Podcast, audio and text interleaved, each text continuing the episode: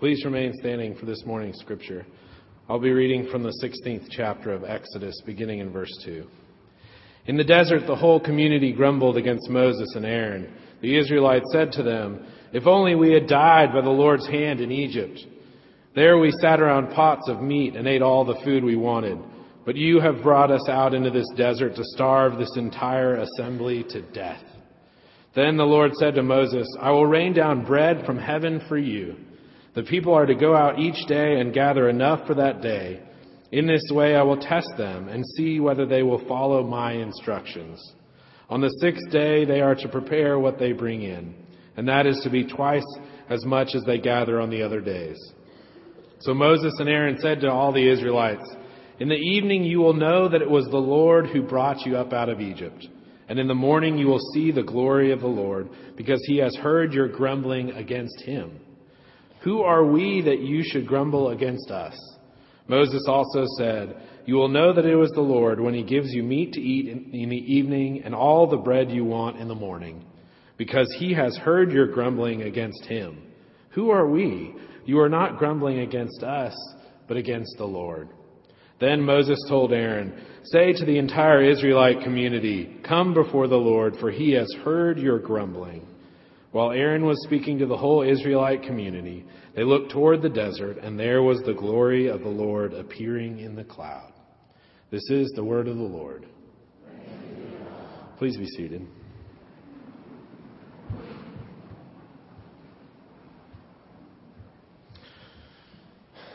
Pathetic. Just pathetic. The Israelites have been led by God out of Egypt They've seen God deliver them from the hands and the power of Pharaoh. Ten different plagues God has brought upon the land, all more powerful than the rest. Delivered from the hands of an obstinate dictator. Then they journey out into the desert and they're pinned against the, the Red Sea. Where will they go? The Israelites behind them, the sea in front of them. God parts the sea and they walk through it on dry ground with the sea closing on their destructors behind them. Pathetic. They get into the desert and they start to whine and grumble and complain against their God. This God who has heard their cries in Egypt and delivered them from the hands of the dictator Pharaoh, now to lead them out into the desert wilderness to do what? To worship God. And how do they respond but with grumblings and complainings? As I looked at this scripture in preparation for this morning, I was a little bit shocked and disgusted by the state of the Israelites, given all the wonders that they had seen, how quickly they could forget the majesty and provision of God in their lives. To complain about a little thing like bread and water. As I thought more about the scripture, I thought about what it would be like to journey with a group out into the desert. The hot sun that we can likely identify with, parched, dry lands, groans of your own stomach grumbling for hunger, wanting food, needing sustenance, as I thought more and more about the Israelites' journey, I began to have more and more compassion with them. I began to identify with them. How often is it that I lose sight of my focus of what God has done, even in previous weeks, in majestic ways, when my stomach groans for food and yearns for water? See, in the passage before our this morning in chapter 15, the people are looking not just for food, but for water. For the water they have come to is bitter and they cannot drink it. This morning we find them looking for food. I thought this morning of the journeys that we take and the things that we need along the way. Food and water are the core thing for our nourishment daily. Look how quickly the Israelites forget what God has done with, with them, for them, through them in this time when they don't have their daily sustenance. See, on this journey with God in life and especially in our desert times like the Israelites faced this morning in Exodus, we learn just who God is for us. This morning, the Israelites will learn that God is their provider, that He provides for their daily needs, the very food that they will eat that will physically nourish them and take them through the day. Now, in reality, God is our provider at all times. God created the heavens and the earth and all that is in them. When writing about Jesus, it says that in him and by him and through him all things were made and all things hold together. In fact, we cannot take the next breath without the gift of God.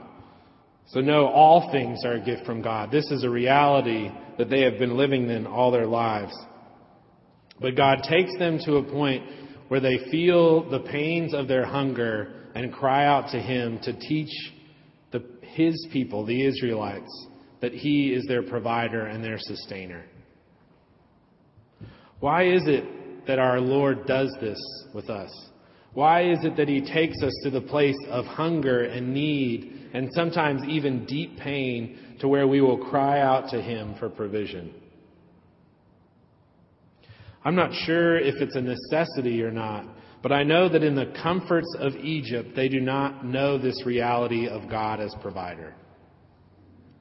As I prepared for this morning, I thought of the journeys I took as a child on long road trips with my family I thought about the first time we left and how I didn't have the assurance of the things I knew.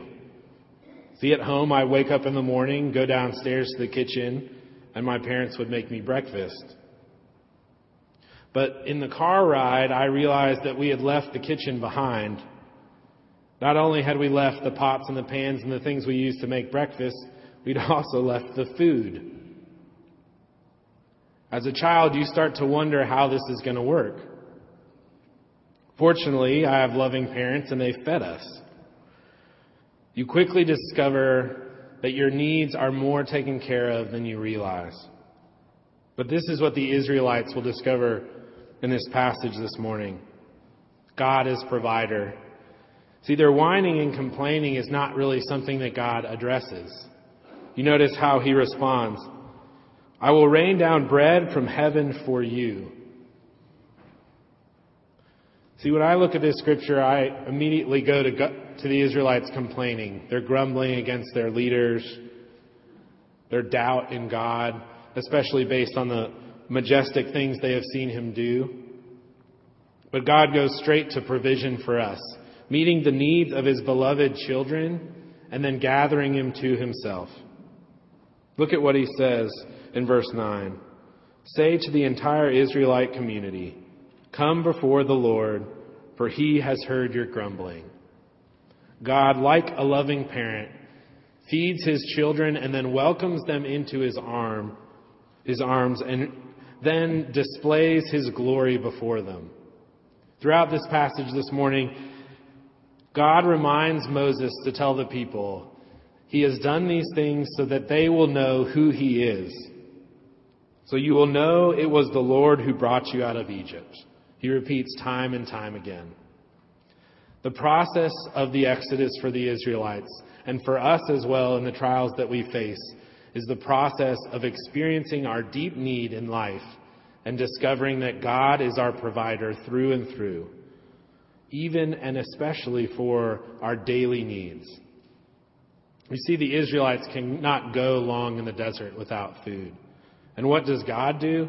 He provides them with manna every day, as much as they can eat, and meat in the evening, which they have requested. You see, as the Israelites approach the desert, it is a dry and barren land without food and water, a place where they expect they will surely die. But in the presence of the Lord, in relationship with Him, they discover it to be a place of intimacy of discovering who God is and of abundance. For God provides them with all that they need. I'd suggest this morning that there is a lot that we can learn from the Israelites in their process. First of all, I'd encourage us not to be as critical as I was initially with them. See, they've never experienced this need. They've never been on the trip away from Egypt. They're realizing for the first time how God provides for them. Think of what brought them to Egypt in the first place. It was a plague. They had no food to eat. There was famine. They were hungry. But Joseph was in Egypt, and he could give them food. The symbol of Egypt is this provision for them. They came originally out of the hungers of their stomach, and at the first sign of them leaving, they experienced that same hunger again. We begin to realize the deep tie that they have to Egypt for their provision. So we can approach them with compassion and maybe ourselves when we complain. But what, what can we do to learn from their experience to keep us from this complaining? Well, God reveals himself to us in these trying times and calls us to remember, to know. God talks throughout the Old Testament about the importance of remembering his faithfulness to his people, to us. So I would suggest this morning that we want to place the faithfulness of the Lord before us. Scripture talks about setting up Ebenezer's, monuments in our life to remind us of the faithfulness of God, how He has moved in times in our life so that we do not forget. And then we can start with what God has promised us of who He is in Scripture, standing on the promises of God, what He has said He will do, how He will treat us. This week, as I was preparing for this sermon, I started to practice this in the morning. I would start thinking of the wonderful things that God has done, the ways He's delivered me from difficulties and hardships, the different promises that we have in Scripture for us as loving Father, as provider, as sustainer. And then as I got to the issues of my day or the hardships or the troubles that I faced, I found I started not in concern and worry, but in praise and thanksgiving. You see, what God is doing here is teaching the Israelites how to live in the reality of His presence and His kingdom. It's a focus shift or a mind shift. What the New Testament calls the process of renewing our minds or fixing our eyes on Christ. You see, we tend to spend so much time living and focusing on the troubles and struggles of this world, but God calls us to fix our eyes on Him the author and perfecter of our faith. It's that faith which is the substance of things hoped for. It breathes life into us. It puts reality in flesh and bones on the provision and presence of God in our lives. The third thing that God calls us to do from this situation is to ask.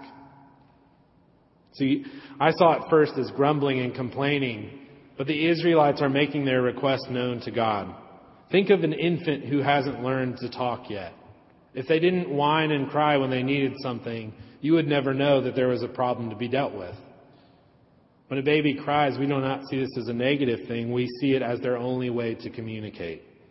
The, Israel, the Israelites are in their infancy stage with the Lord. He is weaning them off Egypt and teaching them how to walk and live in this new freedom and life that He has called them to, which depends on Him and Him alone. And so they don't know how this works. They grumble and they complain because they're worried. They're hungry. They don't see food in their midst. And how could they? They don't know that this is the God that provides for them yet. They don't know how this will come.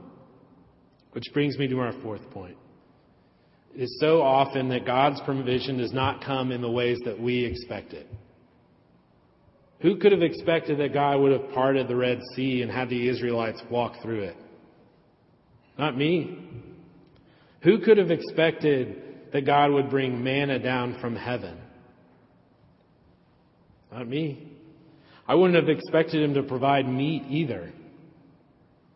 Many times in our lives, the ways that God provides for us are not what we expect, but they do fulfill our needs.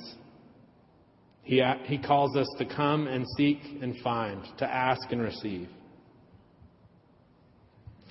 And finally, God calls us to do this in the midst of community. Whenever God addresses the Israelites, he addresses them as a people. Now, this process of remembering the faithfulness of God of standing on His promises, of making your request known to Him. All these things can be done by us, and it's a wonderful way to start our day. But I suggest when you find yourself in the midst of struggles, do not try and do this alone. We are called to live in the midst of community. Finally, this morning, I'd like to highlight the imagery we have of God providing manna from heaven, bread from heaven. This morning at the altar rail, we will take communion and we will take the bread and the cup, which Jesus calls us to do these things in remembrance of Him and the sacrifice He has made. If there is any fear or doubt in you that God will not provide for you and care for you in your circumstances, I encourage you to remember what Christ has done for you. As you take the bread and the cup this morning, remember not only the way that God provides for us with our daily physical needs, but all we could ever ask or imagine through his Son, Jesus Christ. Amen.